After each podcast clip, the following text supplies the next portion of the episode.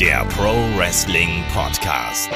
Ja, hallo und herzlich willkommen zu Headlock, dem Pro Wrestling Podcast, Ausgabe 440. Heute mit dem Rückblick auf WWE Day One oder WWE Day One oder WWE Day One, je nachdem, wie ihr es gerne hättet. Mein Name ist Olaf Bleich, ich bin euer Host, bei mir da ist der Kai. Wunderschönen guten Tag, Kai. Ich habe jetzt eine Theorie, hallo erstmal, wo du das äh, abgeschaut hast. Denn ich fand bei dem Brock Lesnar Interview klang es auch ja. ein bisschen, als hätte er auch Dubby Dubby gesagt. Also vielleicht hast du es daher. Mein großes Vorbild ist Brock Lesnar, weißt du? Genau. Also ich möchte auch, dass du die Frisur trägst jetzt im neuen Jahr.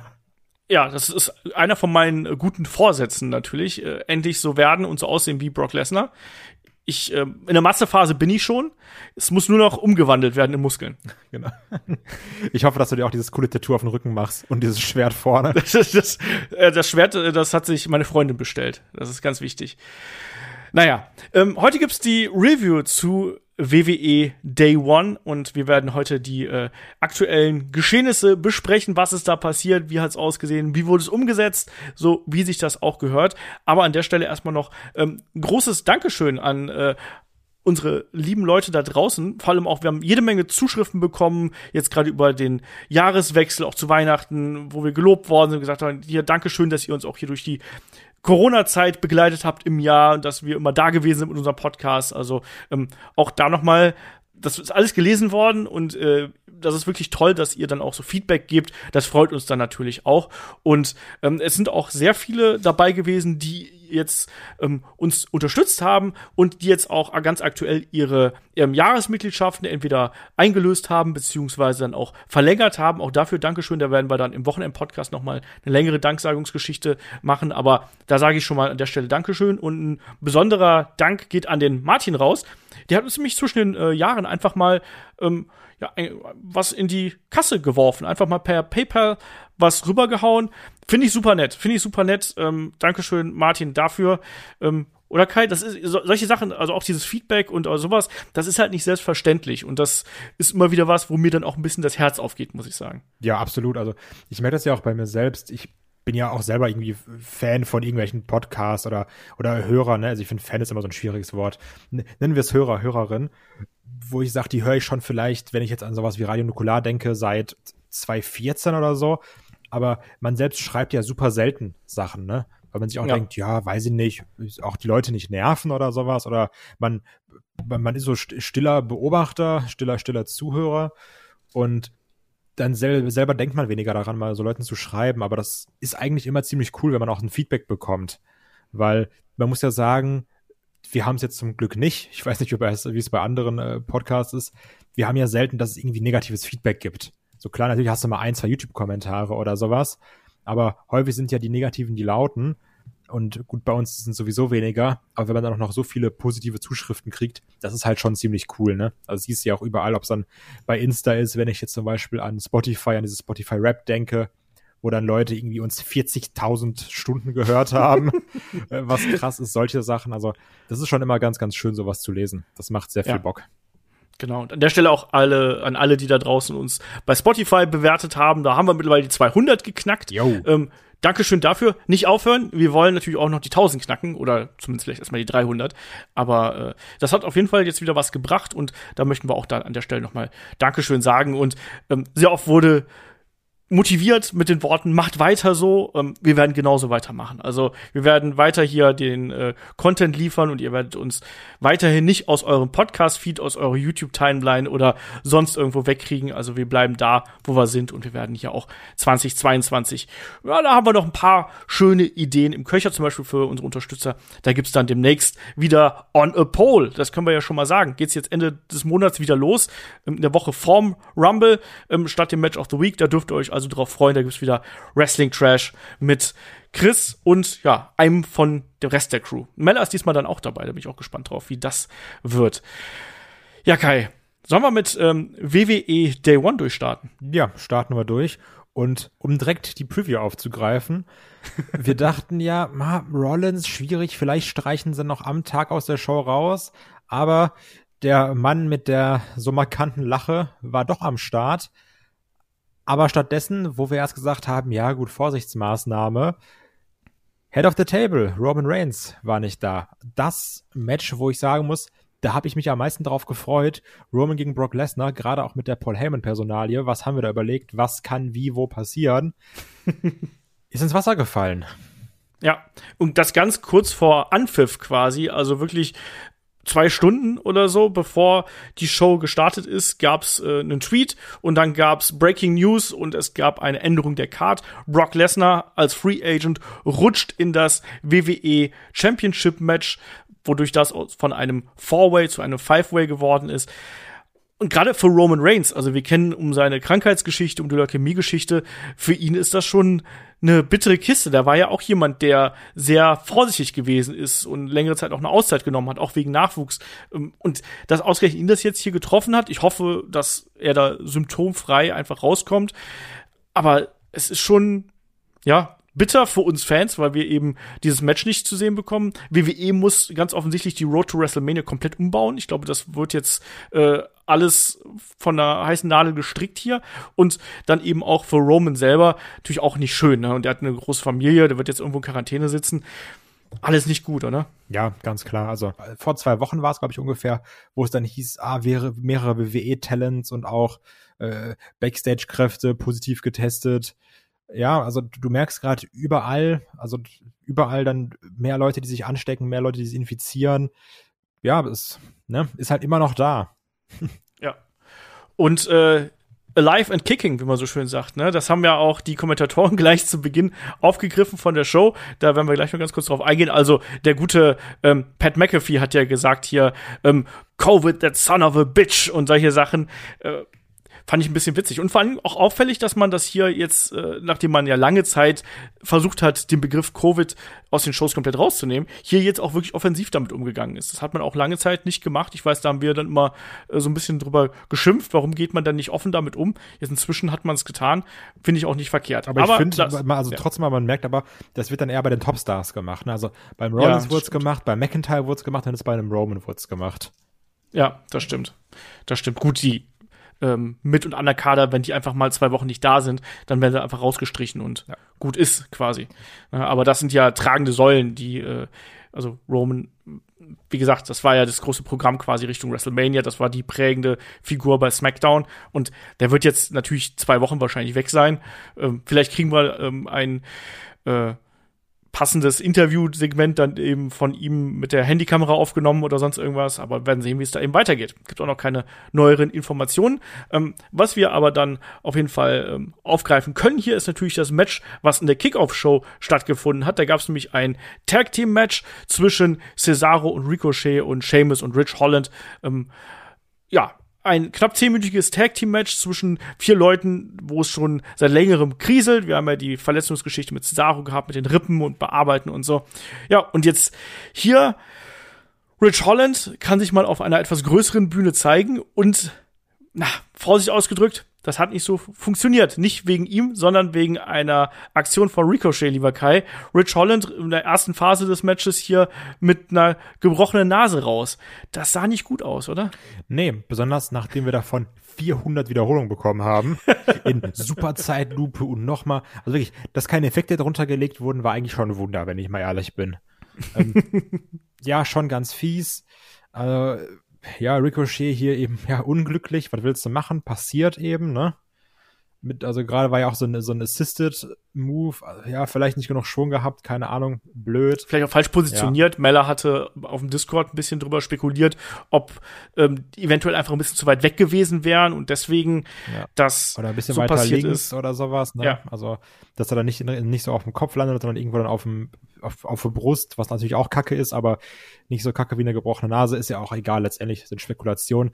Das Einzige, was wir wissen, Nase ist gebrochen, muss scheiße wehtun. Man hat auch ein Bild von Rich Holland gesehen, sah fies aus. Also reiht sich auch in den Club ein von Seamus und John Cena zum Beispiel. Stimmt. Um da ja. zwei zu nennen.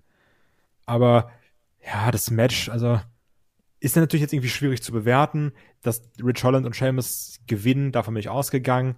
Das Komische ist jetzt hier natürlich, wenn wir, glaube ich, noch an den Jahresrückblick denken. Ich weiß, doch, war es, glaube ich, wo wir noch gesagt haben, ach Mann, als man dann dachte, vielleicht kriegt Cesaro so seinen kleinen Push.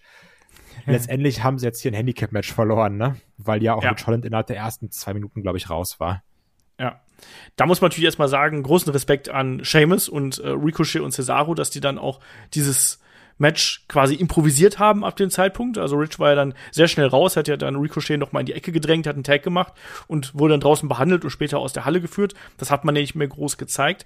Und dann wurde das Match ja hier weiter, ja, geführt. Und gerade Cesaro und Seamus, finde ich, da war schon einiges Schönes äh, dabei. Also sei es jetzt vom, vom Cesaro Swing bis zum Sharpshooter ähm, und dann auch, ähm, als dann Ricochet hinterher reingekommen ist, äh, mit dem, mit dem White Noise noch nach draußen und so. Also, das war alles absolut in Ordnung, was wir hier gesehen haben. Aber äh, es ist schon ein bisschen bitter. Mich hat's gewundert, dass sie dann nicht das Match oder das Ergebnis hier umgedreht haben, ähm, damit Cesaro und Ricochet hier nicht komplett wie die Lulis dastehen. Also ich war ein bisschen überrascht, ähm, nicht unbedingt, dass dass Seamus und Rich Holland hier gewinnen, sondern eben, dass man jetzt hier nicht das Finish quasi verändert hat. Aber ansonsten, für das, was es eben gewesen ist, so eine improvisierte Nummer, war es dann durchaus in Ordnung. Und ich finde, man hat auf jeden Fall bei Cesaro und Seamus gesehen, die beiden, glaube ich, ich glaube, die beiden können blind und im Dunkeln miteinander kämpfen und dir wird trotzdem noch ein gutes Match dabei rauskommen. Ja, absolut. Sehe ich auch so. Aber, ja, also, aber mehr war auch nicht, ne? Also, Kick-Off-Show-Match. So ja. Ja, nee, aber das war, wie gesagt, absolut in Ordnung. Ähm, und dann auch, muss man sagen, äh, gute Besserung an Rich Holland. Der Arme ist ja echt nicht äh, gerade vom Glück gesegnet, wenn man ehrlich ist. Ne? Bei NXT hat er sich damals schon äh, schwerer verletzt, ist lange Zeit ausgefallen. Jetzt die gebrochene Nase. Alles nicht so ideal. Und damit können wir dann aber zur ähm, Maincard kommen hier von WWE Day One aus der State Farm Arena in Hotlanta, GA, wenn man Drew McIntyre Glauben schenken darf. Natürlich Atlanta, Georgia. Und ja, ähm, die Show wurde natürlich eröffnet hier von Michael Cole, Pat McAfee, die nochmal auf die Main-Event-Situation eingegangen sind. Und dann ging es los mit dem Opening Contest und das war, glaube ich, auch das Match, was du getippt hattest. Natürlich. Ähm, es, es, war das Match um die SmackDown Tag Team Championships zwischen den Usos und The New Day ich habe mir das in dem Moment übrigens auch gedacht, als die Ankündigung mit dem Five-Way gekommen ist, habe ich mir gedacht so, okay, dein Tipp, dass der Four-Way die Show eröffnet, ist mit diesem mit dieser Änderung natürlich komplett von Eimer und äh, dann war es aber zu spät, ich konnte es nicht mehr ändern. Naja. Ja. Ich glaube übrigens, um noch mal ein bisschen anzugeben, weil das sei mir auch gegönnt, es kann sein, dass ich nach diesem Event Spitzenreiter im Headlock-Spiel bin.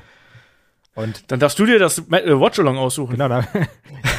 und vor allem habe ich dann äh, das, wie damals noch ein Event hieß, was auch zum Glück eingestellt wurde, dann habe ich ganz tolle Bragging Rights. Kann ich nämlich mhm. schön angeben, dass ich hier Erster bin und besser bin als ihr alle. ja, aber nee, kommen wir, kommen wir zum Match ähm, um nicht weiter darüber zu reden, wie unfassbar gut ich tippen kann. Egal. Auch hier habe ich nämlich richtig getippt. Aber wer, wer will schon angeben? Ähm, kommen wir zu Usos gegen New Day. Ich finde es natürlich trotzdem erstmal schade, dass, also ja, King Woods ist jetzt ja King Woods und Kofi so ein bisschen sein, ach, ich, ich, dafür hatten sie auch ein Wort, ich weiß es gar nicht mehr.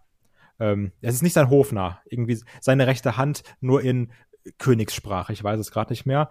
Deswegen kriegen wir leider kein New Day Entrance was ja ein bisschen schade ist, finde ich, weil den mochte ich immer ganz gerne. Aber auch hier ist ja ein Match, wo wir gesagt haben, haben wir schon häufiger gesehen. Und ähnlich wie ähm, du schon erwähnt hast bei Sheamus gegen Cesaro, die Teams dir die beiden, die kannst du auch im Dunkeln gegeneinander catchen lassen und das wird was Gutes. Ich fand, hier war es nochmal so ein bisschen anders, denn die Usos haben sehr, sehr, sehr viel Tempo rausgenommen. Ja. Dann häufig nochmal so irgendwie rumgepost mit ihrer äh, Day One-artigen Pose, die aber auch dann noch die Bloodline-Pose ist, natürlich mit dem einen Finger in die, in die Luft. Ich fand trotzdem, mir gab es schönes Hin und Her, teilweise gute Moves, manche waren ein bisschen holprig, wie zum Beispiel dieser äh, Jumping Tornado DDT, den da Kofi gezeigt hat, der war ein bisschen komisch. Aber auch so gab es dann geile Sachen. Ich mochte zum Beispiel, dass die Usos oder dass äh, Jimmy Uso ein Whisper in the Wind gezeigt hat. Zumindest war es meiner Meinung nach einer. Ja, habe ich auch so gesehen, ja. Ähm, kommen wir ja nochmal später zu einem anderen Finishing Move oder zu einem anderen Signature Move von einem großen Tech Team, was wir noch gesehen haben. Ich mochte den Super Kick, der den Trouble in Paradise kontert. Das waren schöne Sachen. Also, da war gute Sachen bei. Und was ich auch mochte, weil zu der Zeit war ich nämlich noch wach und live im, im Headlock Discord, habe dann auch ein bisschen mit den Leuten geschrieben. Wir waren uns alle einig, da waren auch ein paar schöne Nearfalls drin. Ich denke zum Beispiel ja. an diesen äh, doppelten Uso-Splash, der dann, also einfach kameramäßig sehr gut eingefangen war. Ich sag mal, als du dann, die, als du dann den weiten Shot gesehen hast, hast du gemerkt, gut, Xavier lag da schon bereit zum Abbrechen. aber mit dem Kamerawinkel, den wir da hatten, war das ein echt guter Nearfall. Und das war ein schönes Hin und Her.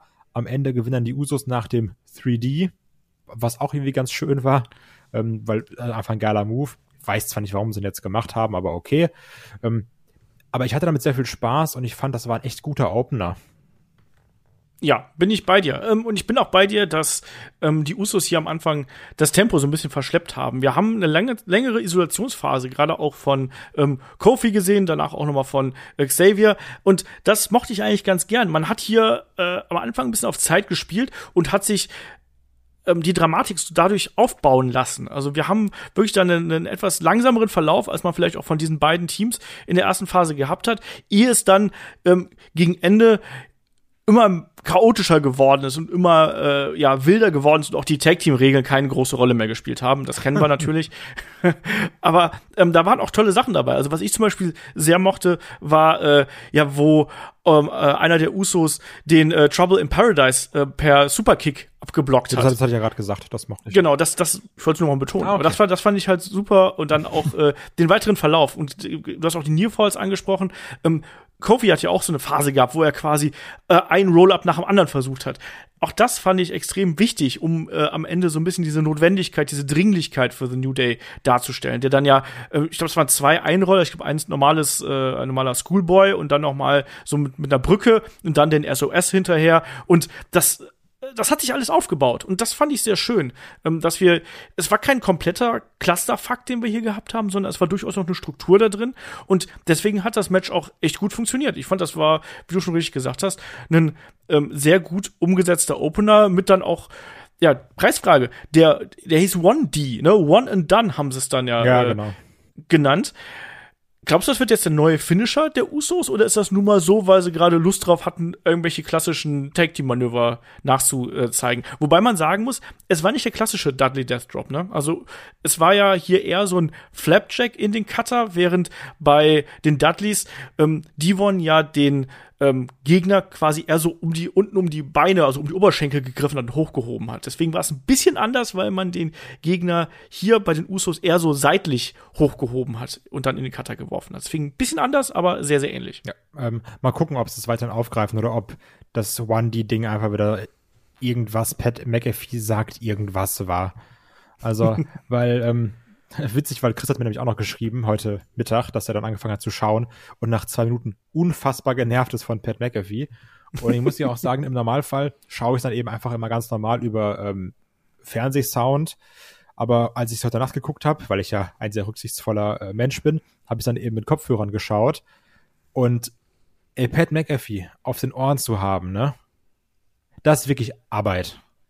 Also, das nervt. Also, dann auch, wo dann irgendwie redet, yo, jetzt ist ja 2022 und das ist jetzt ja irgendwie schwierig, sich das zu merken, weil 2021 äh, war ja voll einfach, weil das war ja wie zählen und jetzt ist es 2022 und ich denke mir, was erzählst du denn da?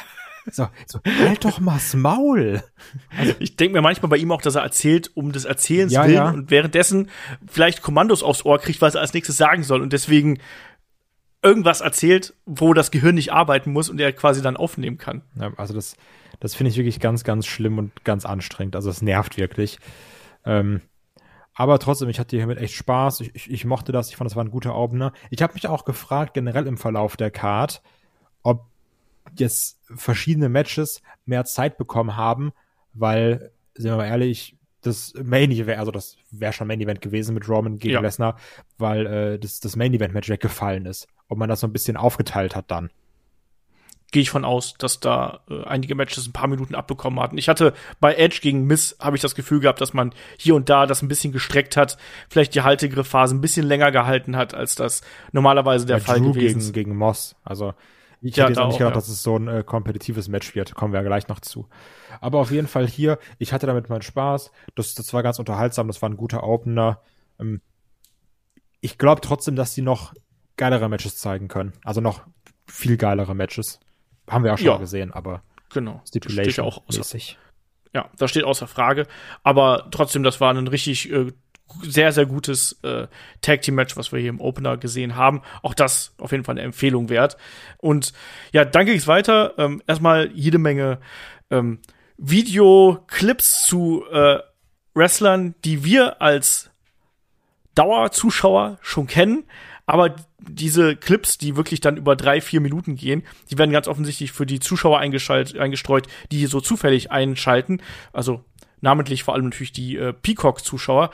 Und Kai muss sagen, es fühlt sich natürlich so als, als jemand, der das Produkt äh, quasi tagesaktuell verfolgt, fühlt sich ein bisschen wie Zeitverschwendung an. Wie siehst du das? Absolut. Also besonders, du musst ja, du musst ja überlegen, also wir hatten ja Videos zu Big E, zu Rollins und zu Bianca Belair. Bei Big E muss ich sagen, das ist ja der WWE-Champion. Also du hast jetzt hier auch nicht 2006 deinen Undertaker vorgestellt. Übrigens, das ist der Undertaker. Seine Hobbys sind Basteln und Angeln und er grüßt seine Tante in Wuppertal. Also das hat er ja auch nicht gemacht. Und das wirkt immer so ein bisschen, so, das entwertet immer den Wrestler oder die Wrestlerin. Bei einem Rollins, also, dass die Dinge alle gut geschnitten sind, da müssen wir nicht drüber sprechen, aber das ist auch so ein bisschen Tritt in die Eier für die, die immer zuschauen, ne? Und dann wird dir noch eine Bianca Belair vorgestellt, die nicht mal auf der Karte steht. Also das, ich, ich verstehe, warum man es macht, aber ich finde es auch scheiße. Ja, bin ich bei dir. Also für mich fühlt es sich an wieder ein bisschen gestohlene Zeit. Das ist aber bei WWE Pay-per-Views oder äh, es sind keine Pay-per-Views mehr übrigens, falls ihr darauf geachtet habt. Ne, es sind jetzt ja. Live Premium Events. Hm. hm. WWE mal wieder mit ähm, dem eigenen Button hier mit ja. dem eigenen äh, Stempel oben drauf. Es ist auch kein Wrestling, es ist Sports Entertainment und Wrestler sind auch keine Wrestler, sondern Superstars. Ja. Naja. Ähm, aber andere Superstars waren hier auch zugegen, also nicht nur Big E, der dann ja noch mal gesagt hat, äh, ich werde hier meinen Titel verteidigen und so weiter und so fort. Brock Lesnar, zusätzliche Variable, aber egal. Ähm, wir haben die Migos gehabt, Kai, und du hast schon einen dummen Witz über die Amigos gemacht. Den wollte ich eigentlich auch bringen. aber ich lass dir den Vortritt. Ja, genau. Also da, da wurde dann auch direkt die Gag-Maschine gezündet im Discord, ne? Weil es ging nicht nur mir so, es ging auch eigentlich dem ganzen Discord so oder ganz, ganz vielen Leuten da. Äh, Migos kenne ich nicht, aber die Amigos, die kenne ich. Hab dann natürlich mal investigativ, wie ich bin in meiner Journalistenrolle, habe ich mal nachgeschaut, wie viele Plays haben die denn so auf Spotify? Weil ich, das ist eigentlich immer ein ganz guter Gradmesser, um zu gucken, wie, wie fame ist denn so jemand, ne? Hab dann gesehen, übrigens, Bad Bunny, äh, 45 Millionen Plays im Monat. Die Migos 17 Millionen. Und um das ins Verhältnis zu setzen, für uns Deutsche, Helene Fischer nur sechs. Also, okay. um da mal eine Relation zu schaffen. Migos, gut, sind ja auch drei Leute, also dreimal Helene Fischer ungefähr. Kann man sich einfach merken, finde ich. Okay, ich lasse es mal so stehen. Also ich kannte die auch nicht, ist auch nicht meine Musik, muss ich dazu sagen. Aber äh, kommen wir zum nächsten Match. Da bekommen wir hier nämlich äh, Madcap Moss, begleitet von Happy Corbin, gegen Drew McIntyre. Es gibt wieder ganz viele schlechte Gags zu Beginn von Madcap Moss. Oh, also dieses Nervgimmick, das, das funktioniert bei mir. Wie ist es bei dir? Ja, also ist jetzt nicht so, dass ich sage, das unterhält mich krass. Ich find's jetzt aber auch nicht kacke. Ich sag so, ach, ganz ehrlich, macht ihr euer Ding. Ich find's auch witzig, wenn die so ineinander springen, wenn die so ihre Gags gemacht haben. Das Team von, von Happy Corbin hat auch irgendeinen Wiedererkennungswert. Also, das ist auch ganz witzig. Dann kommen sie da raus, er mit seinem komischen Hut. Sag, wie es ist, der sieht aus wie einer, also als, als würde er zu diesem Logan Paul gehören, ne? So, ich glaube, die laufen auch so rum. Was so die Klamotten angeht, ist vollkommen okay. Madcap Moss dabei, ja, macht paar gute Witze. Hier so in Amerika, wenn jemand ein Goat ist, ist er einfach einer der besten. Äh, wie nennt man eine Goat in Amerika? Äh, Date von Drew McIntyre, sag ich wie es ist, fand ich bisschen witzig. Damit kriegst du mich natürlich mit schlechten Gags. Und dann kommt eben Drew McIntyre raus. Ja, Schwert im Anschlag natürlich, wieder bereit zu morden, man kennt's. Ähm, aber die Crowd hatte dann doch schon mehr Bock auf Drew McIntyre als ich, muss ich sagen. Das stimmt. Und das Match an sich war dann auch eher Standard. Also das war ein besseres Weekly-Match, was wir hier gesehen haben, über knapp zehn Minuten mit äh, ja Ablenkung von äh, Happy Corbin gleich zu Beginn, der versucht hat einzugreifen, Drew dann noch ein bisschen cleverer ist. Das gibt wiederum Moss hier die Gelegenheit, dass er attackieren kann und sich so ein bisschen die Oberhand ähm, holen kann. Ich glaube, die, die, die, das, das größte oder der größte Aha-Moment für mich war, als ähm, Drew McIntyre hier diesen Crossbody versucht hat und Moss den aufgefangen hat das und das gemerkt, äh, du hast gemerkt so, oh, äh, der ist ganz schön schwer und geht drei Schritte zurück und hat es aber sehr clever gemacht, indem er dann quasi den, den, die Ringecke genommen hat, um sich wieder zu stabilisieren und dann diesen Fallaway Slam zu zeigen. Also, so ein Jungen wie den Drew zu fangen, ist schon ordentlich. Ja, absolut. Also, da habe ich auch meinen Hut gezogen und also der, der ist ja sowieso eine Maschine, Moss, ne? Also, wenn du mal den Körper von ihm siehst. Also, der isst auf jeden Fall auch seine Vitamine. Also, ich, also ich meine, das, das ist übrigens kein, kein Steroid-Gag, sondern einfach nur, der hat einen guten Körper. Ich, also ja. nicht so, wie ich ihn sonst auf meinen Watch-Alongs mache. ähm, also der ist echt krass in Shape, der Typ. Aber ich hätte jetzt nicht gedacht, dass das Ding hier fast zehn Minuten geht. Und ich hätte auch nicht gebraucht, dass das Ding hier so lang geht. Das war natürlich irgendwie nochmal auch ganz gut, um Moss zu präsentieren, der hier mal ein längeres Match arbeitet und das auch bei einem, ich sag trotzdem Pay-Per-View, nicht Premium-Event der bei einem Pay-Per-View ein längeres Match arbeitet, wo du sagst, ach guck mal, der ist ja auch geil, also der, das war ja auch nicht schlecht, ne? Das nee. war, natürlich war Drew überlegen über weite Strecken, aber es war phasenweise auch ein Match auf Augenhöhe, wo dann ja auch McIntyre noch später im Interview sagt, Mann, der Moss, der ist aber ein harter Hund, ich hätte hier trotzdem keine zehn Minuten gebraucht. Nee, das nicht. Aber es war, es war sehr basic gehalten. Also Moss und Corbin haben ihre Rolle gut gespielt. Äh, die große Offense hat ähm, Drew McIntyre hier reingebracht das war in Ordnung. Es hätte zwei Minuten kürzer sein können, bin ich bei dir. Aber es äh, hat jetzt nicht wehgetan und ich bin bei dir. Also Moss hat das durchaus gut getan, sich auch mal hier so zu präsentieren. Der ist auf jeden Fall jemand, der für mich dadurch ein bisschen an Ansehen gewonnen hat. Ähm, und aber dass Drew McIntyre am Ende das Ding hier relativ ähm, klar gewinnt, ähm, das ist jetzt keine große Überraschung, obwohl mein Moss ja auch einmal ähm, dem Claymore ausweichen konnte und danach erst äh, aus den Seilen heraus die Claymore abbekommen hat ist absolut in Ordnung. Ähm, deswegen hier Sieger Drew McIntyre. Wir gehen wieder backstage. Es gibt Interview mit Kevin Owens, ähm, der dann auch sagt, ja, ich habe das ist ja, ja total absurd, dass jetzt Brock Lesnar dabei ist, aber ich habe ein Problem, ich habe ich habe einen Plan, ich habe einen Plan und dann so eine lange Pause und ich muss erstmal mit äh, Seth sprechen. Fand ich ganz nett, aber mehr dann eben auch nicht. Hat ähm, er gesagt mit Sami Zayn? Er hat, er hat, er hat gesagt, er muss dann erstmal äh, mit ähm, Seth sprechen. Er hatte auch Sami Zayn okay, damit dabei. Okay. Ich wollte sagen, weil er hatte, er hat, war das nicht auch, wo er noch Sami Zayn wieder als sein Soulmate bezeichnet hat? Genau, ja. aber sein, sein schlussendlicher ja. Plan war eben, dass er mit äh, Seth okay. ähm, über die ganze Geschichte ja. sprechen wollte. Ich fand es so witzig, dass man nochmal äh, Sami Zayn aufgreift, natürlich auch mit, mit äh, der, der Sami Zayn, Brock Lesnar äh, Komik, die wir da gesehen haben. Und dass man auch dann immer sagt, ja, manchmal sind dann äh, Kevin Owens und Sami Zayn wieder beste Freunde und dann hassen sie sich wieder. Das, das fand ich irgendwie witzig. Ja. ja. Und eben genau das mit Seth Rollins hat man ja später noch gesehen, dass sie da ja doch ein bisschen was zusammen geplant haben. Ja, in den neun Minuten, die es gab, hatten sie was geplant. Und hm. damit kommen wir zum nächsten Match. Es ist das Match um die Raw Tag Team Championship und dort treffen RK Bro, die amtierenden Champions, Randy Orton und Matt Riddle auf die Street Profits, Montez Ford und Angelo Dawkins. Und also Randy Orton war noch nie so Babyface wie jetzt aktuell, wenn du mich fragst. Also ähm, die sind dann auch begleitet worden noch von Migos und haben dann da mit denen auch noch im Ring posiert und dann auch im Nachgang noch und 100 Jahre.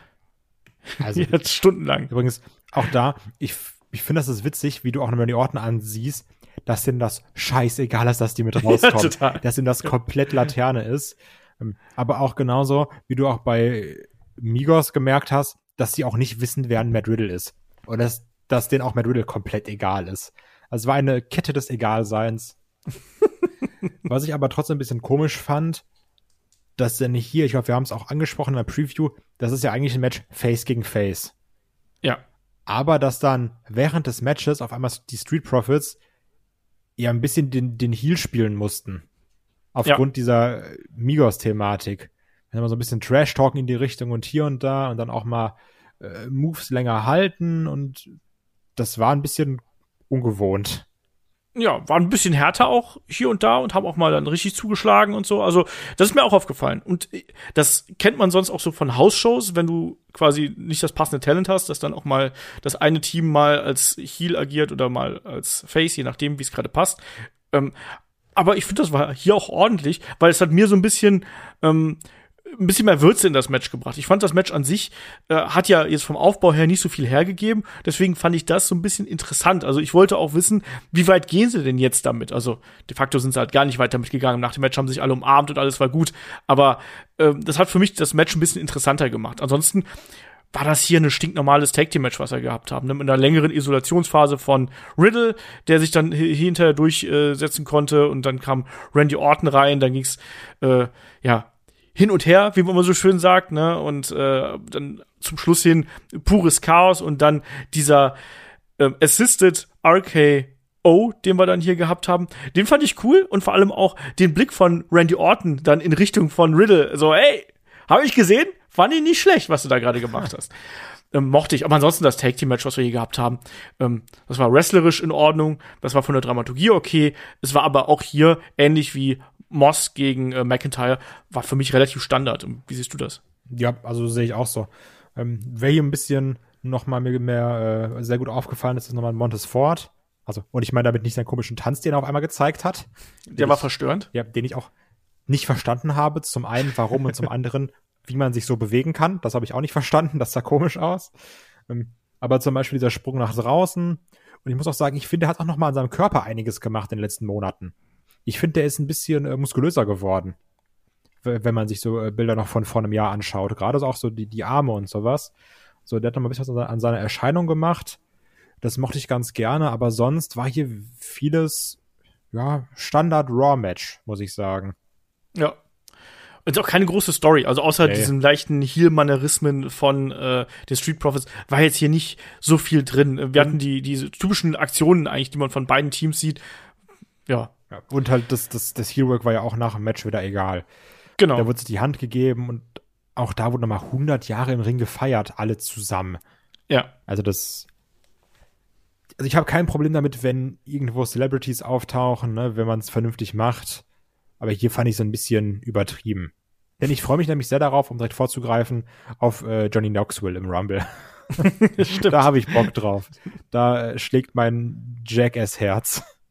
Ja, geht mir ganz ähnlich. Also da kann ich auch ganz gut mit leben, wenn man den entsprechend äh, einsetzt. So ein kurzer Comedy-Skit in der ersten Hälfte des Rumbles kann ich da gut mit leben. Also um da auch schon mal so ein bisschen äh, vorwegzugreifen. Aber hier ähm, solides Match. Ich habe es gerade angesprochen, da mit dem Assisted RKO am Ende auch ein guter Spot, um das Match abzuschließen, hat gepasst. Aber es bleibt eben so, wie es auch die letzten äh, Veranstaltungen und die letzten Matches immer war.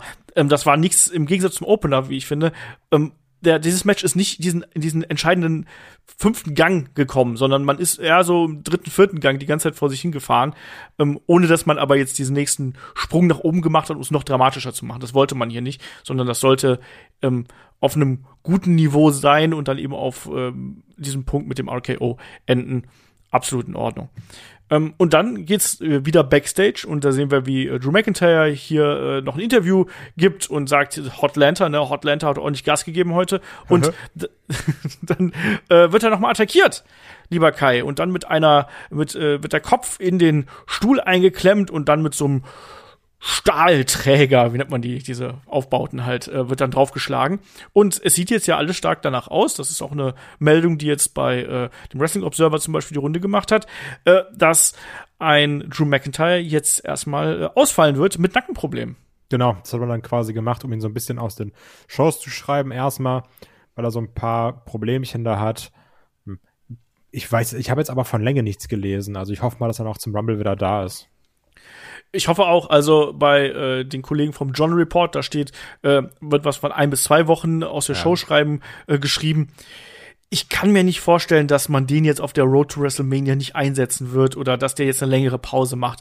Also da ist auch Drew McIntyre jemand, der sagen würde, nee, also das will ich nicht, sondern ich will dabei sein und ich will da auch ähm, eine entsprechende Rolle spielen und ich will da auch für die Company dabei sein. So schätze ich den zumindest ein, äh, außer es ist was wirklich Schweres, ähm, was ich nicht gehört oder beziehungsweise gelesen habe. Entsprechend denke ich mal, der wird jetzt noch mal zwei, drei, vier Wochen vielleicht kriegen, ähm, vielleicht dann beim Rumble zurückkehren. Ja. Ähm, und entsprechend dann da ähm, den Spot kriegen. Aber ich glaube, den werden wir auf der Road to WrestleMania mit Sicherheit sehen. Ähm, genau, Rumble am 29. Äh, Januar, dürfen wir jetzt nicht vergessen. Es gibt noch mal ein Video mit äh, zu Bianca Belair und dann gibt es noch ein Interview von Kayla Braxton mit Brock Lesnar, der sich ja einfach mal selbst ankündigt. Und ich weiß nicht, wie es bei dir ist, Kai, aber ich finde diesen aktuellen Brock schon ein bisschen unterhaltsam.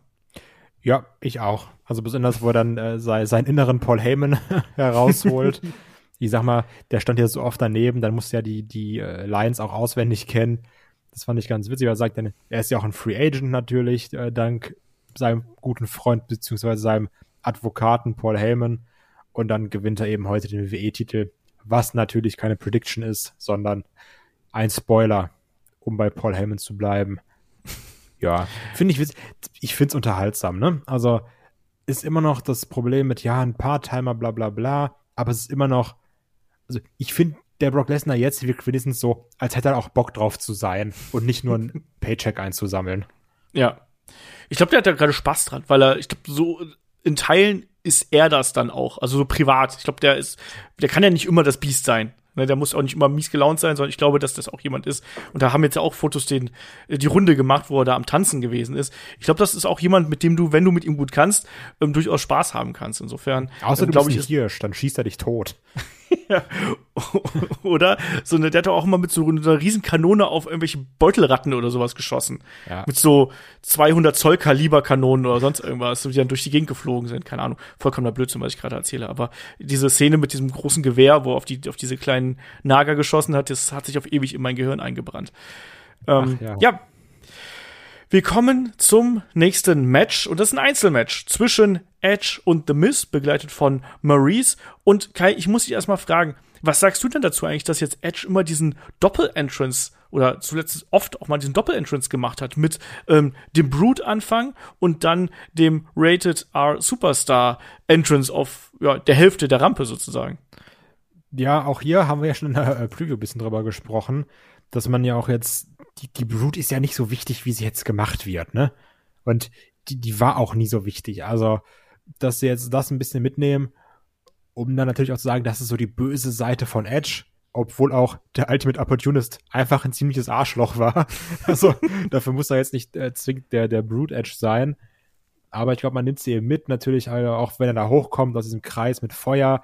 Das sieht ja auch alles krass aus. Und ich finde, ja. das sieht alles unfassbar nach 2000er aus. Also auch mit der Sonnenbrille und mit dem Mantel und dann mit der Beleuchtung davon. Das, also wirklich wie vor 20 Jahren. Du willst mir sagen, das ist nicht mehr cool heutzutage? Fragen wir nochmal Seth Rollins und seine Feuerbuchse. der, der wird dir sagen, doch, nee, ist immer noch cool. Also allein das muss aber trotzdem sagen, aus, aus Kai persönlicher Edge-Fansicht, ich mag eben diesen normalen Entrance mehr. Aber ich finde, das hat trotzdem hier was. Sollen sie halt machen. Ich glaube auch, dass ein Edge damit irgendwie seinen Spaß hat. Glaube ich auch. Und es hat ja auch ein bisschen Story-Bezug gehabt mit dem Brood Bath, was wir ähm, bei Raw gesehen haben. Und ja, die beiden hier ähm, haben ordentlich Zeit bekommen mit ähm, gut an die äh, 20 Minuten. Es ging ähm, ordentlich zur Sache. Es ging auch draußen zur Sache. Es gab ja unter anderem dann auch von, von Edge eine Aktion auf den, es sollte Skull Crush Finale auf den Kommentatorenpult geben. Dann gab es eine Art Front Slam ähm, auf den Tisch und ähm, The Miss und Maurice haben vor allem auch schon sehr früh angefangen, hier zu mogeln. Und das finde ich auch ganz schön, dass man diesen roten Faden immer wieder ja durch das Match gezogen hat. Dass es immer mal wieder Eingriffe gegeben hat von Maurice, die dann abgelenkt hat, mal eingegriffen hat, aktiv. Ähm, das fand ich ganz in Ordnung. Sie hat ja auch einmal äh, den Fuß von The Miss hier auf Seil gelegt. Ähm, und das war ja letztlich Teil der Geschichte. Ähm, ansonsten Bein wurde bearbeitet von Edge mit einer relativ standardmäßigem äh, Heel-Work, was wir hier gesehen haben. Und äh, wie fandest du dann schlussendlich den Auftritt von ähm, der guten Beth Phoenix, den wir hier gesehen haben? Die stand ja sehr lange da, ihre Musik losgegangen ist. Ja, das, also ich weiß auch nicht, warum sie es so komisch aufgezogen haben. Weil es war dann ja auch, dass dann eben nach dem Skull Crushing Finale und dem Two-Count dann Miss er sehr schockiert auf die Rampe guckt und dann zum Recycled, ey, guck mal da hinten da ist jemand und ich dachte erst, es wäre der Hauptcharakter aus Assassin's Creed Valhalla, aber nee, war doch Beth Phoenix mit der Frisur, um den Gegner mal unterzubringen. Ähm, ich kann mir ganz doll vorstellen, dass wir hier bei Mania äh, Miss und Maurice gegen Edge und Beth Phoenix bekommen, weil ich mir auch hier vorstellen kann, dass ein Edge auch Bock hätte, dann mit seiner Frau beim Ring zu stehen. Weil du merkst Ja. auch jetzt bei dem Run, der macht jetzt viele Sachen, auf die er einfach Bock hat. Und das ist ihm auch komplett gegönnt. Ist jetzt kein Match, auf das ich mega heiß bin, ne?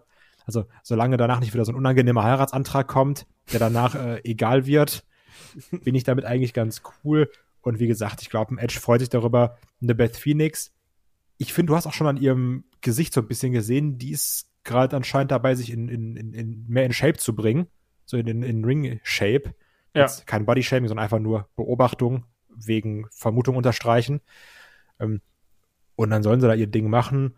Ist, glaube ich, ganz witzig. Werden sie weiter aufgreifen. Ja, kann man ja auch gut für den Rumble nutzen, ne? Also Miss und Edge im Herren-Rumble, vielleicht äh, Maurice und Beth Phoenix im Frauen-Rumble. Möglichkeiten sind auf jeden Fall da. Ähm, wie hast du das Match hier gesehen?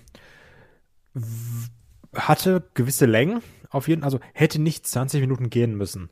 Und Ja. wenn ich mir meine Notizen zu dem Match angucke, würde ich dir auch eher sagen, ja, ging 10 Minuten. Denn es gab gar nicht so viele nennenswerte Sachen. Du hattest auf jeden Fall welche natürlich. Ich mochte auch, dass gerade am, Ed, am Anfang Edge immer fürs Crossface gegangen ist. Hat sich so ein bisschen durchgezogen. Ich mochte den, war es der Execution oder der Edge-O-Matic nach draußen? Oder war es der Impaler DDT?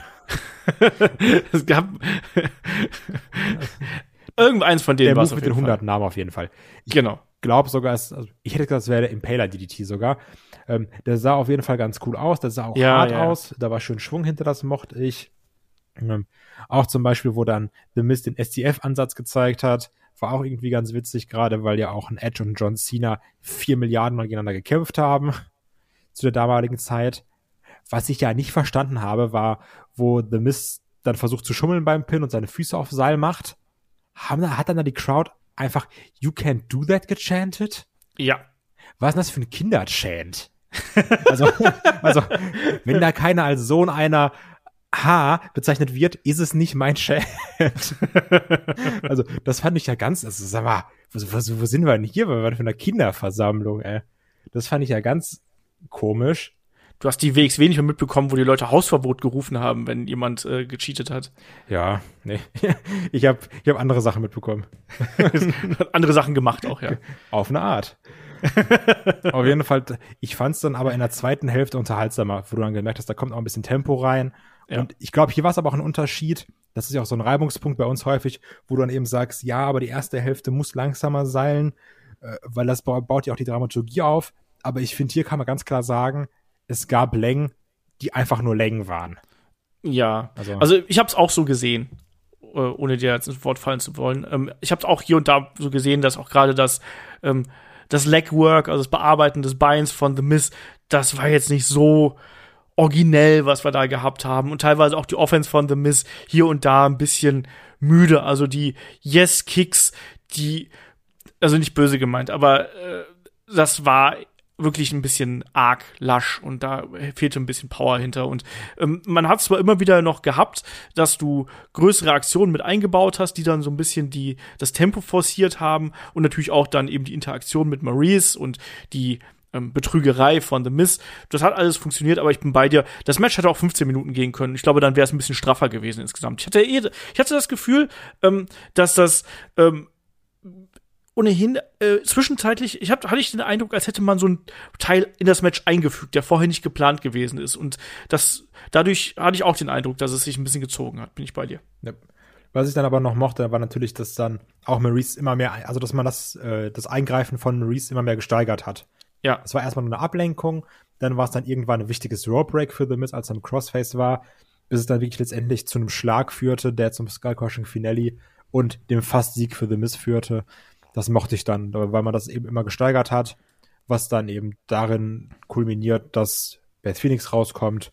Ja, dann gab es den Spear, Ende 1, 2, 3 und ich glaube, wir werden die dann eben Two on Two im Ring sehen. Vielleicht sogar, wie gesagt, bei Mania. Ja, äh, halte ich, halte ich für absolut äh, möglich, dass wir hier so eine Match bekommen. Ist natürlich, also mal anders gefragt, ist dann ein Edge vielleicht nicht fast schon verschenkt Ja. in so einem Match? Klar. Natürlich, also Okay. natürlich. Also letztendlich ist auch ein Mist darin verschenkt, einfach immer nur bei Mania mit seiner Frau zusammen zu verlieren und auf die Schnauze zu bekommen. trotzdem muss ich sagen, auch wenn das Match damals gegen Cena nichts Besonderes war, der Aufbau war sehr unterhaltsam.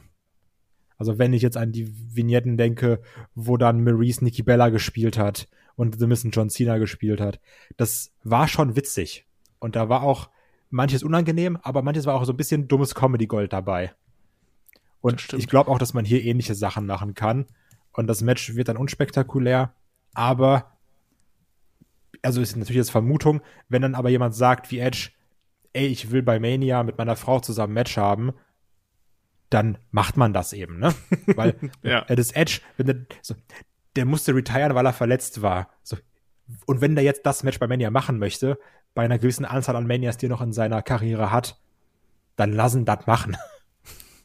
Sehe ich auch so. Naja, das ist, das ist in Ordnung. Aber ähm, klar kann man Edge auch, wie wir es ja zuletzt bei WrestleMania gesehen haben, auch in einer, ähm, ich sag mal, größeren Fehde äh, einsetzen, wenn man das wollte. Das Aber wie du sagst, also vielleicht hat man andere Pläne, vielleicht hätte Edge gern was anderes. Und so ist es zumindest so, dass er jetzt nicht ähm, so im Mittelpunkt steht, was ja auch vielleicht mal ganz gut ist, dass man ihn nicht ständig äh, nur für die Highlight-Programme nutzt, sondern auch mal so ein Mid-Card-Special mit dabei hat. Auf jeden Fall hier der äh, Sieg für Edge und äh, ja, frag, muss ich auch fragen, also ist das jetzt so als, als Fädenaufbau so clever, dass Edge hier gewinnt? Im Sinne von, ja, jetzt, wo ist denn jetzt die Motivation von Edge und Beth Phoenix, jetzt hier noch mal reinzugehen in die Fehde?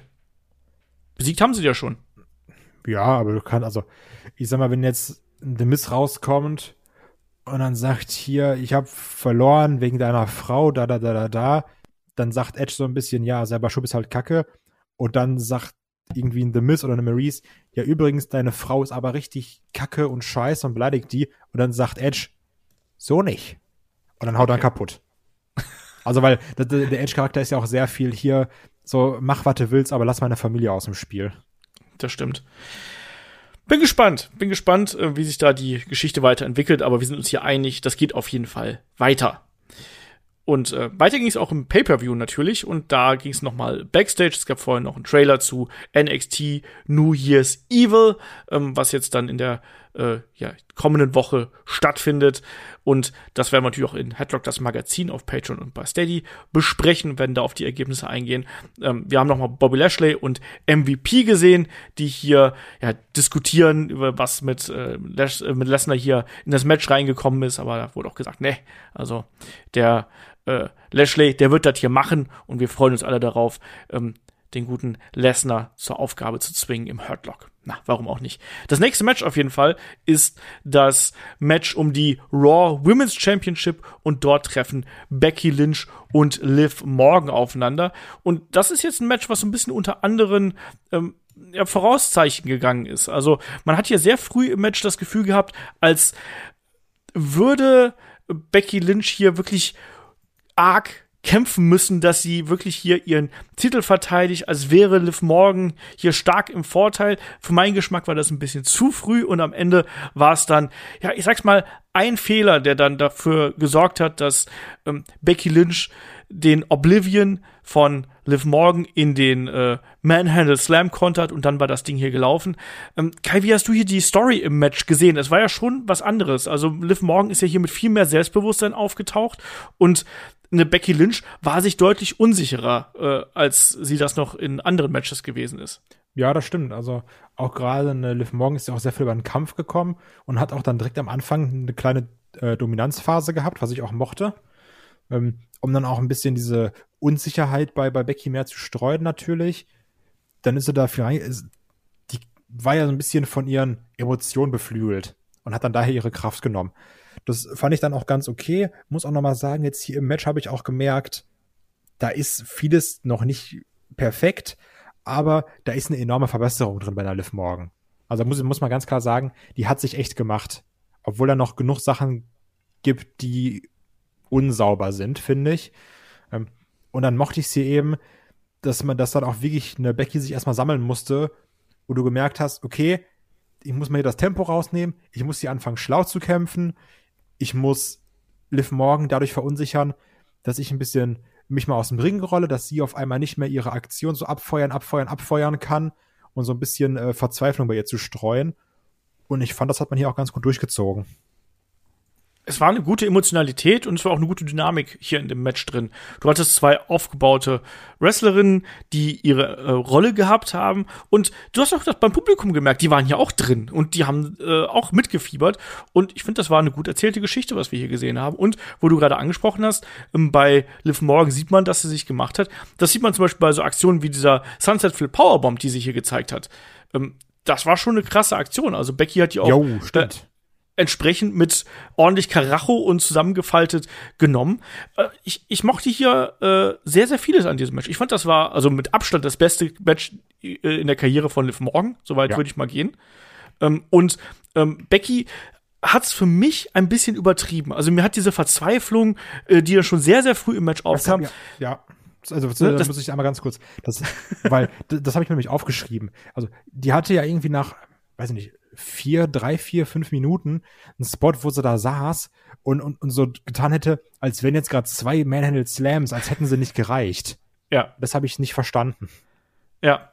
Und das hat's mir tatsächlich hier und da auch mal verhagelt, weil das für mich zu früh gekommen ist. Also dafür äh, war die Dramatik noch nicht noch nicht da, um da so auszurasten und so einen halben Nervenzusammenbruch zu bekommen. Fand ich ein bisschen viel und Beckys Acting war da auch ein bisschen over the top mit den ah, hektisch und auf die Lippe beißen und nochmal auf die Zunge und noch irgendwie sich in die Haare greifen und keine Ahnung was. Das war ein bisschen too much. Aber ähm, was dann wiederum schön war und auch ein schöner Rückbezug natürlich dann auf die Fehde ähm, der beiden, war dann ja auch die Tatsache, als es dann Richtung Ende ging, dass ähm, Liv Morgan dann auch die Treppe eingesetzt hat, ähm, auf die Schulter von Becky getreten ist, auf der Stahltreppe und da ähm, dann eben auch ihre Rings of Saturn vorbereitet hat. Und äh, ja, da, da, haben wir schon gedacht, so wird das was, wird das was? Und dann war es dann am Ende genau das, was ich gesagt habe. Dieser eine Fehler, den dann äh, Becky ausgenutzt hat und den Manhandle Slam zeigen konnte, dann war es vorbei. Gutes Match, gutes Match der beiden und äh, mich hat's abgeholt, bin ich ganz ehrlich. Ich war da drin im Match und ich hatte da richtig Spaß dran. Ich hätte mich auch sehr gefreut, wenn Liv Morgan hier gewonnen hätte. Aber, und das haben wir auch schon in der Preview gesagt, und äh, ich bin jetzt da äh, noch fester bei deinem Punkt, den du da auch angesprochen hattest. Ähm, ich glaube, diese Niederlage, das, das kann ihr gut tun, wenn man das entsprechend nutzt, weil sie hatte ja Becky am Rande der Niederlage hier, oder? Ja, das ist es eben. Also ich glaube, da, darauf kann man aufbauen. Da, da kann man sagen, okay, das, das machen wir jetzt eben weiter. Und Problem ist natürlich jetzt auch gerade hier bei dem Finish, also man hat schon gemerkt, Becky sollte wieder schummeln, ne? Das Jo. war ja ein bisschen das Problem dabei, aber die Seile waren zu weit weg. Und ich glaube auch, dass man halt somit dann nochmal ein Match hätte aufbauen können, wo sie eben sagt, hier, du hast mich wieder nicht besiegt, du hast wieder geschummelt, du brauchtest die Seile, und dass man ihr so nochmal ein weiteres Match gegeben hätte. Ich glaube aber trotzdem, dass man das weiterhin machen wird. Also die wird nochmal ein Match bekommen. man wird das irgendwie so drehen, dass man hier Liv Morgan dann als, also und wenn sie im Zweifelsfall, wenn sie sagt, hier, ich war, ich war so kurz davor, ich hatte dich fast, ne, das war ein Fehler äh, und ich hätte dich fast gehabt. Irgendwie werden sie es hinbiegen. Und wenn, wenn Becky sagt, nee, äh, Liv, du musst erstmal noch, du musst erstmal den Rumble gewinnen, du musst erstmal Elimination Chamber gewinnen, dann kannst du wieder gegen mich antreten. Irgendwie äh, in der Richtung wird man es aufdröseln.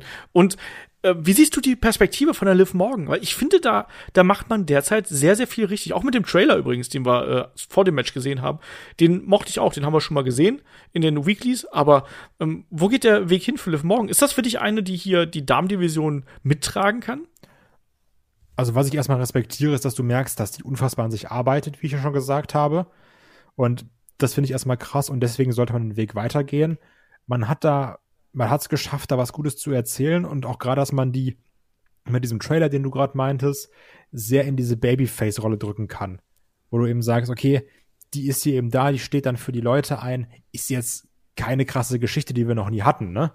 Aber du sagst hier, ich bin halt dieses Role Model für, für die Kinder und dann schneidest du die da rein. Und das ist nochmal ein anderes, andere Art Role Model als bei der Bianca Belair Storyline, finde ich. Ähm, sagt sie ja hier, ich war eigentlich dieser Außenseiter, ähm, aber ich kämpfe eben, ich arbeite an mir, ich versuche, ich mache alles. Und ich hätte, also hätte sie mich vor einem Jahr oder sowas gefragt, ja, Liv Morgan, hätte ich gesagt, ja, höchstwahrscheinlich Entlassungswelle irgendwann, ne? Ja. Und jetzt auch gerade hier, so, wenn die weiterhin sich so verbessert, dann ist doch cool. Und dann kann ich mir auch vorstellen, dass sie sich sogar in äh, 22 noch einen Gürtel holt. Kann ich mir auch vorstellen. Also im Aufbau erinnert das natürlich alles an so klassische Babyface-Wege. Scheitern, scheitern, nochmal durch den Ring springen, nochmal, also durch den Ring im Sinne von eine Aufgabe erfüllen, nicht äh, durch den Wrestling-Ring springen ähm, und dann nochmal scheitern und so weiter und so fort. Ähm, das ist ein ganz klassischer Aufbau und der funktioniert hier eigentlich ganz gut und ich könnte mir sogar vorstellen, dass man da was Richtung WrestleMania macht, wenn man das clever anstellt. Dann, dann da kannst du jetzt eine große Rolle für ähm, Liv Morgan kreieren. Ähm, bin da wirklich neugierig drauf, ob man da den kompletten Weg geht oder ob man sich da eher zurückhält und dann vielleicht auf halbem Wege noch äh, jemand anders mit einbaut. Schauen wir mal. Aber auf, bis hierhin hat man sehr vieles richtig gemacht, auf jeden Fall. Und man hat Liv Morgan ähm, nach sehr viel äh, hin und her und durcheinander dann wirklich eine Rolle äh, gebaut, die zu ihr passt und wo man dann auf jeden Fall was mit ihr anfangen kann. Naja, hier ist sie noch nicht erfolgreich, sondern Becky Lynch gewinnt am Ende und verteidigt ihren Titel. Etwas glücklich und wir werden sehen, wie es dann äh, weitergeht. Ähm, wir sehen noch äh, backstage den guten Seth Rollins, der hier noch seine entsprechenden ähm, Kommentare von sich gibt und dass er eben natürlich gewinnen wird. Es gibt den von dir schon angesprochenen Trailer von Johnny Knoxville, der äh, offensichtlich im Royal Rumble sein wird. Das ist ja inzwischen auch schon offiziell bestätigt. Und dann sind wir auch schon beim Main Event angekommen. Und das ist natürlich das Fatal Five-Way Match um die WWE Championship zwischen dem amtierenden Champion Big E, Seth Rollins, Kevin Owens, Bobby Lashley und dem Free Agent Brock Lesnar. Ich habe dich gar nicht gefragt, wie fandest du es eigentlich, dass man Brock Lesnar hier eingebaut hat? Ja, macht schon Sinn, wenn er da ist, ne? Problem ist natürlich, also erstmal, als, als, als es, wenn ich jetzt das Ergebnis nicht kenne, ne, müssen wir davon ausgehen. Als ich es vor dem Event gelesen habe, dachte ich mir, okay, könnte spaßig werden.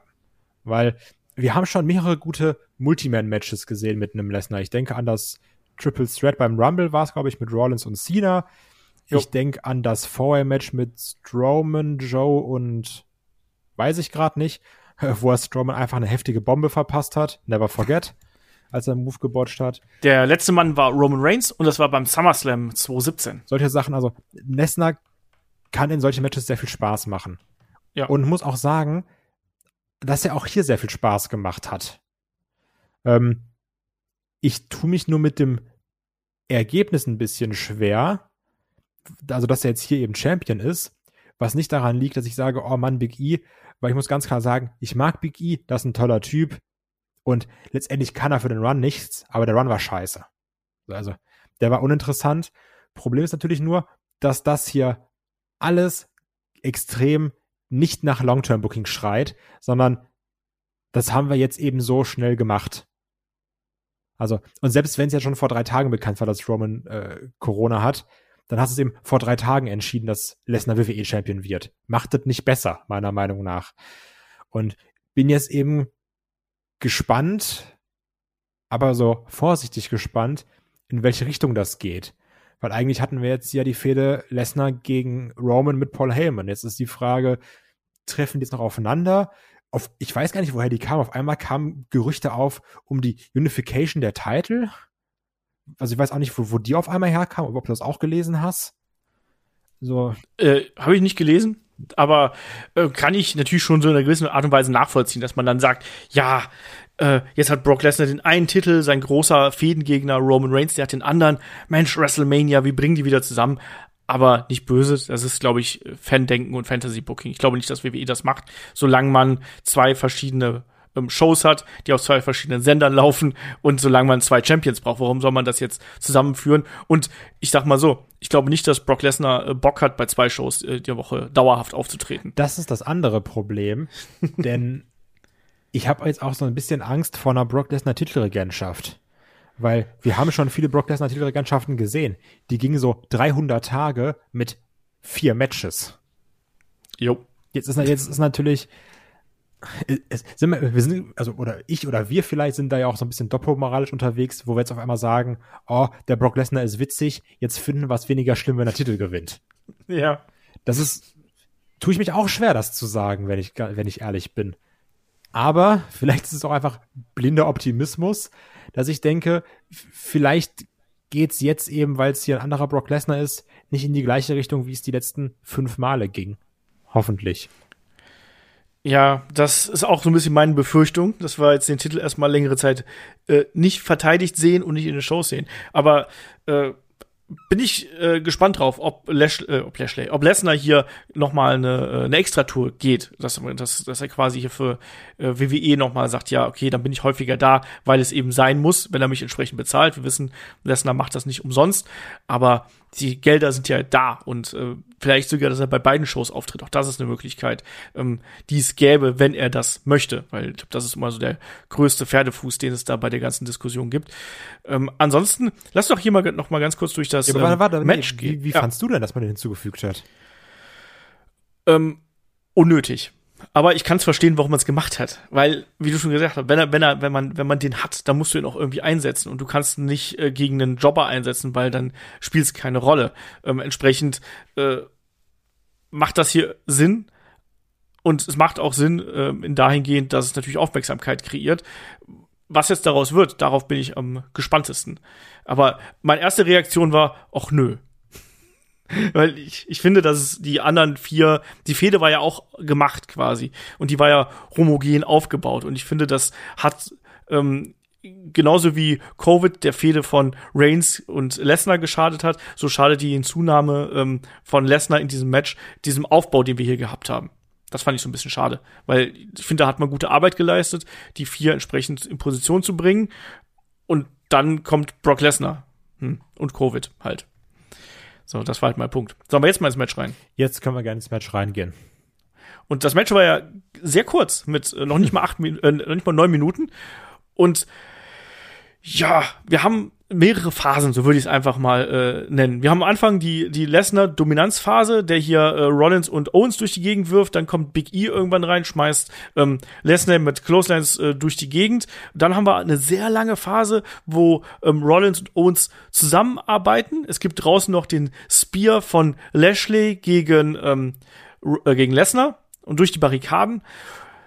Dann, ich spule so ein bisschen vor, gegen Ende haben wir natürlich dann ähm, auch eine schöne Konfrontation, wie ich finde, von Lesnar und Lashley, inklusive Hurtlock, der dann von Big E aufgebrochen wird, der versucht, das Big Ending gegen Lashley zu zeigen, ähm, der, da zeigt das, und dann versucht er noch gegen ähm, Lesnar das Big Ending zu zeigen, Lesnar ähm, rutscht durch, es gibt ein F5 und ähm, dann ist es das. Ähm, vorher gab es noch F5s gegen, äh, gegen Owens unter anderem auch Gegen und alle. gegen Rollins, gegen alle, genau. Und was ich aber hier bitter finde, und das, äh, ich habe das, als ich das Match gesehen habe, mit äh, dem, dem Begriff Höchststrafe hier tituliert, dass ähm, Big E am Ende hier nach achteinhalb Minuten den, äh, ja, den, den, das Finish einsteckt und dass er hier gepinnt wird. Das finde ich echt nicht gut. Meine Theorie ist, ich greife es wieder auf. Ich stehe da als letzter Krieger mit meinem Speer in, in, in der Erde, dass wir es bekommen werden. Ich glaube, wir kriegen Lashley gegen Lesnar bei Mania. Ja. Da gehe ich jetzt von aus. Ich bleib dabei, denn auch gerade hier, was ich schön fand, zum einen, wir hatten einen sehr guten Nearfall übrigens bei dem Spear, weil es gab ja eben ein F5 gegen alle, wie wir gerade gesagt haben, außer Ja. eben gegen Lashley, der danach Lesnar umspeart, was wie gesagt ein sehr krasser Nearfall war. Und danach gab es dann ja eben noch den Hurtlock, was auch wichtig ist, der ja nicht von Lesnar gebrochen wurde, Ja. sondern von Big E. Wo man, wo man auch wieder darauf aufbauen kann, so nach dem Motto, ja, hier, du hast eben, äh, also du, du hast meinen Move ja nicht unterbrochen, ich hätte dich eigentlich gehabt, wenn nicht Didede gewesen wäre. Und Big E vielleicht so ein bisschen kriegt sein, oder kriegt vielleicht nochmal beim Rumble ein Rematch 1 gegen 1. Und dann kann man auch sagen, ja gut, er hat eben dann auch wirklich Big E gepinnt und nicht zu sagen, ja, du hast ja, weiß ich nicht, Kevin Owens gepinnt und nicht mich und deswegen kommt Big E zurück, sondern das klingt zwar hart, aber Big E wird ein Rematch bekommen, beim Rumble wird er das verlieren, Haken dran, Bums, Road to WrestleMania, Lashley gegen Lesnar. Da gehe ich ganz, ganz stark von aus.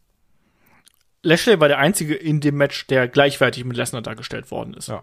Und äh, teilweise sogar ein bisschen überlegen, wenn du, wenn wir jetzt den Hurtlock dann nehmen. Und das ist eine ganz, ganz wichtiges Zeichen. Und das ist, sieht für mich so aus, als ob man hier tatsächlich in diese Plan B äh, Schublade greifen würde. Also ich glaube, dass man geplant hatte, Lesnar gegen ähm, Reigns, aber ich bin mir nach wie vor nicht ganz sicher, ob man jetzt Lesnar gegen Lashley beim Rumble zum Beispiel bringt ähm, und dann Lesnar gegen Reigns bei WrestleMania. Ähm, bin gespannt. Also das ist, ich, da sind halt viele Fragezeichen für mich. Also was ist denn, wenn jetzt Reigns zurückkommt ähm, und der ist ja immer noch Champion und die beiden mögen sich ja weiterhin nicht. Ist die Fehde jetzt einfach vorbei, nur weil weil äh, Reigns jetzt für zwei Wochen in Quarantäne ist? Weiß ich nicht. Und ich habe das Gefühl, man, man lässt sich hier sehr viele Freiheiten offen. Man kann Lashley gegen Lesnar bei WrestleMania bringen, man kann aber auch Lesnar gegen Reigns bei WrestleMania bringen, indem man einfach den alten Faden wieder aufnimmt. Aber, aber ich sag's äh, auch deutlicher, als ich das, glaube ich, beim letzten Mal gesagt habe. Ähm, nach dieser Art und Weise, wie die beiden sich hier präsentiert haben, Lashley und Lesnar, abgesehen davon, dass es echt nicht gut auszusprechen ist hintereinander. Wirklich, also auch allein schon bei meinen Notizen, wie oft da Lashley oder Lesnar steht, dann durchgestrichen und dann der andere Name dahinter. Also. ähm, aber äh, da habe ich Bock drauf. Also ich glaube, dass das ein, ein richtig guter Heavyweight Clash wird und da habe ich da habe ich Bock drauf und ich finde es gut, wie man es hier positioniert hat. Also man hat die beiden ja ganz klar auf eine Ebene gestellt. Das ist wichtig.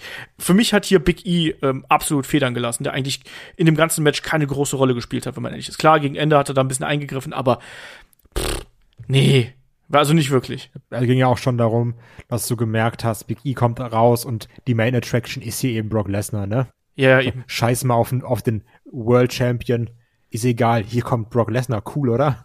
Also, ja. das hast du da ja auch schon gemerkt, was so eine Sache war. Also, ich tue mich eben ein bisschen schwer daran zu sagen, wir greifen dann wieder das Match auf und, und wir kriegen dann eben Roman gegen Lesnar bei Mania, weil jetzt ja beide Champion sind. Das ist so ein bisschen das ja. Problem. Also, also ich, meiner Meinung nach müsste dafür Lesnar den Belt verlieren. Ja, kann er ja. ja. Also da kann er da, da deswegen, also meine meine Theorie wäre jetzt, äh, wir bekommen auf dem Weg Richtung WrestleMania ähm, Lesnar gegen Lashley um den Titel und da greift dann Roman Reigns nach einem längeren Match einfach ein. Also beziehungsweise äh, da drin greift er ein und sorgt dafür, dass Lesnar den Titel verliert. Umso wütender ist Lesnar und wir gehen mit einem äh, vielleicht noch durch Paul Heyman wiedererweckten Beast hier in äh, den Main Event von WrestleMania hinein. Das kann sein. So. Aber man muss ja dazu sagen, äh, auch wenn ich vielleicht ganz gut dran bin, solche Geschichten im Vorfeld zu erzählen, äh, in seltensten Fällen treten sie dann so ein, wie ich sie hier erzähle. Meistens treten sie ein, wie ich sie erzähle. Deswegen bin ich auch vielleicht Erster beim Headlock-Tippspiel. genau das äh, oder irgendwas anderes, keine Ahnung. Äh, auf jeden Fall hier nach sehr kurzer Zeit äh, dann eben der Titelwechsel.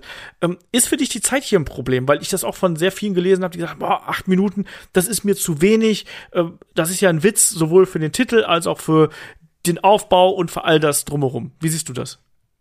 Also ich kann es verstehen. Also jemand auf dem Discord hat es eigentlich ganz schön geschrieben. Stell dir mal vor, du freust dich auf das Four-Way-Match und dann auf Lesnar gegen Roman und am Ende kriegst du einen Five-Way, der acht Minuten geht. Das kann ich, also ja, verstehe ich. Und hätte ich mir hier ein paar Minuten mehr gewünscht, weil es Spaß gemacht hat, ja, auf jeden Fall.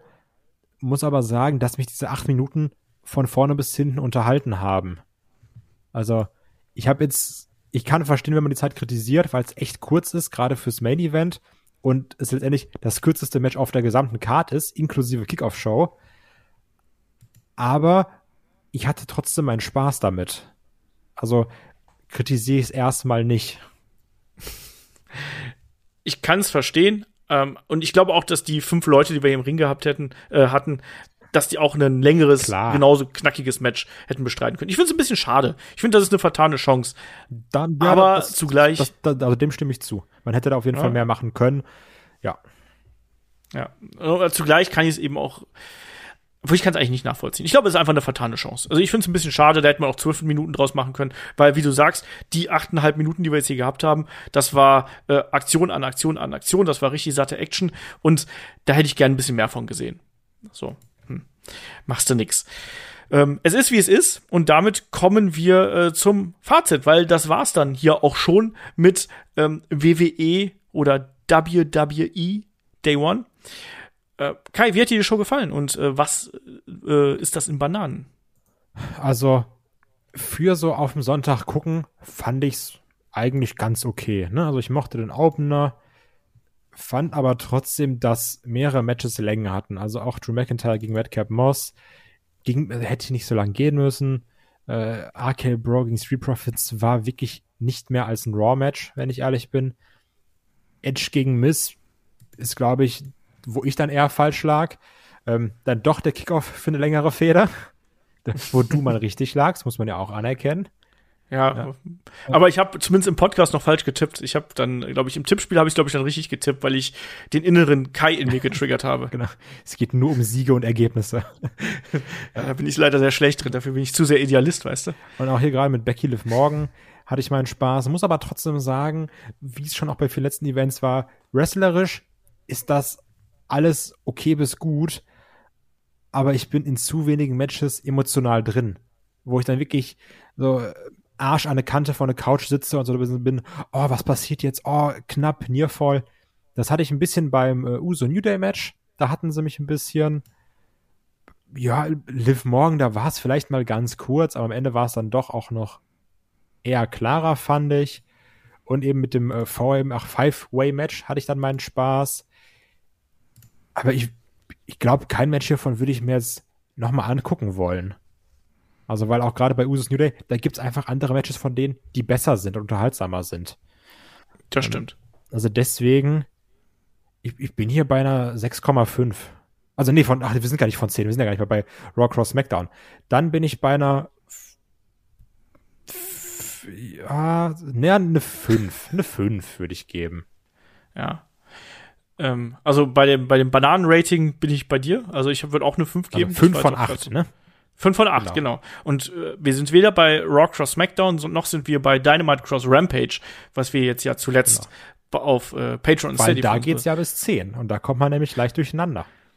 Genau, weil äh, wir sind große Freunde davon, vollkommen sinnlose Ratings ja. äh, Skalen zu verwenden in möglichst vielen Formaten. Genau. Äh, ich fand, das war eine äh, von from, from top to bottom äh, eigentlich eine solide Show, aber eben zu selten wirklich mehr. Also mich hat's äh, wahrscheinlich ein bisschen mehr als dich bei äh, Becky gegen Liv. Das hat mir sehr, sehr gut gefallen. Der Opener hat mir sehr gut gefallen. Aber ansonsten war da eben auch äh, viel äh, Leerlauf beziehungsweise viel ähm, Weekly Stuff und von Edge gegen The Mist, da habe ich auch zwischendurch mal gemerkt, dass es mich nicht 100% abgeholt hat, bis es dann gegen Ende Fahrt aufgenommen hat.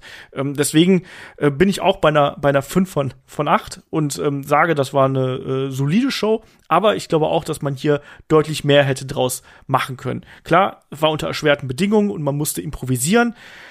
Trotzdem ähm, hat man das, man hat es ordentlich gemacht, aber man hat es nicht mit einem Sternchen abgeschlossen, weil ich glaube, dass hier auch, wenn du den, wenn der Main Event vielleicht fünf, sechs Minuten länger gewesen wäre und man uns wirklich weggeblasen hätte mit den großen Aktionen am Ende, mit den Curbstorms, mit ähm, den, weiß ich nicht, noch mehr Big Endings durch den Tisch und vom Balkon und keine Ahnung was.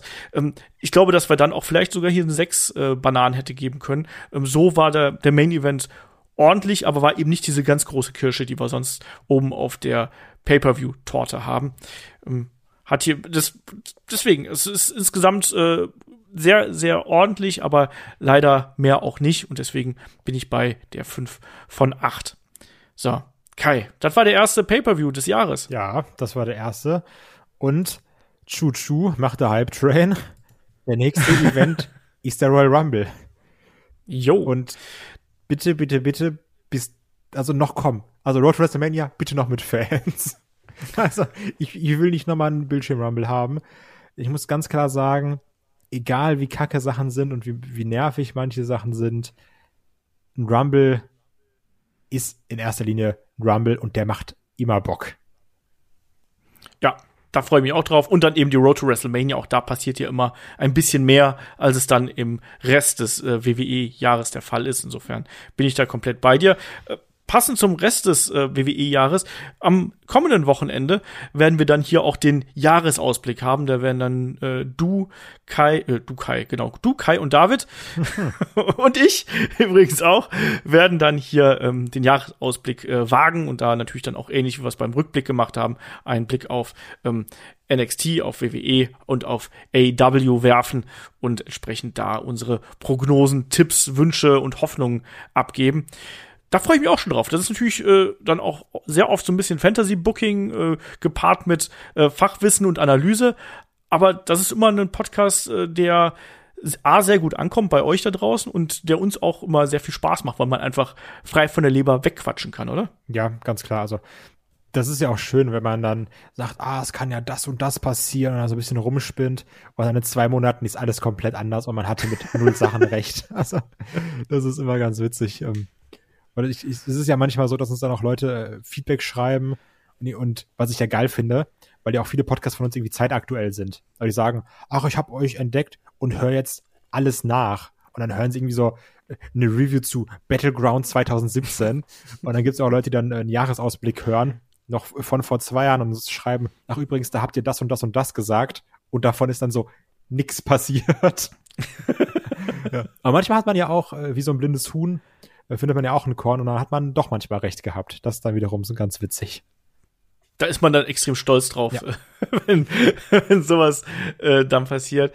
Nein, also äh, es ist, es ist immer schön, ähm, das, das zu besprechen und für euch hoffentlich auch das zu hören. Und das wird es dann ähm, in der kommenden Woche geben, bei äh, am Sonntag dann natürlich im Wochenend-Podcast. Wenn ihr noch mehr von uns haben möchtet, vielleicht auch so als guter Vorsatz, ich habe es bei Twitter schon geschrieben, scherzweise, als guter Vorsatz, unterstütze deinen Lieblingspodcast. Ähm, gern bei Patreon und bei Steady vorbeischauen. Wir haben in der kommenden Woche das Magazin. Wir haben, werden da auch ähm, AW Battle for the Belts besprechen und wir werden auch Match of the Week haben. Also wieder drei zusätzliche Podcast in dieser Woche. Und mal gucken, Kai, was auch bei ähm, AEW Dynamite äh, on TBS passiert. Also da sind ja alle Möglichkeiten offen, dass vielleicht noch irgendwie noch ein bisschen mehr äh, Content mit dazukommt, je nachdem, wie groß es wird. Ja, das stimmt. Also je nachdem, was, was da noch passiert, wenn wir da an die zwei großen Titelmatches denken. Genau.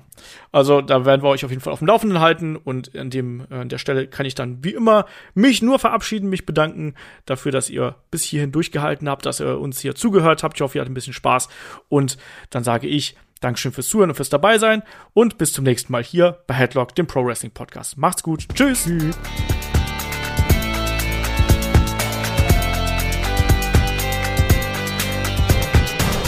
Headlock der Pro Wrestling Podcast.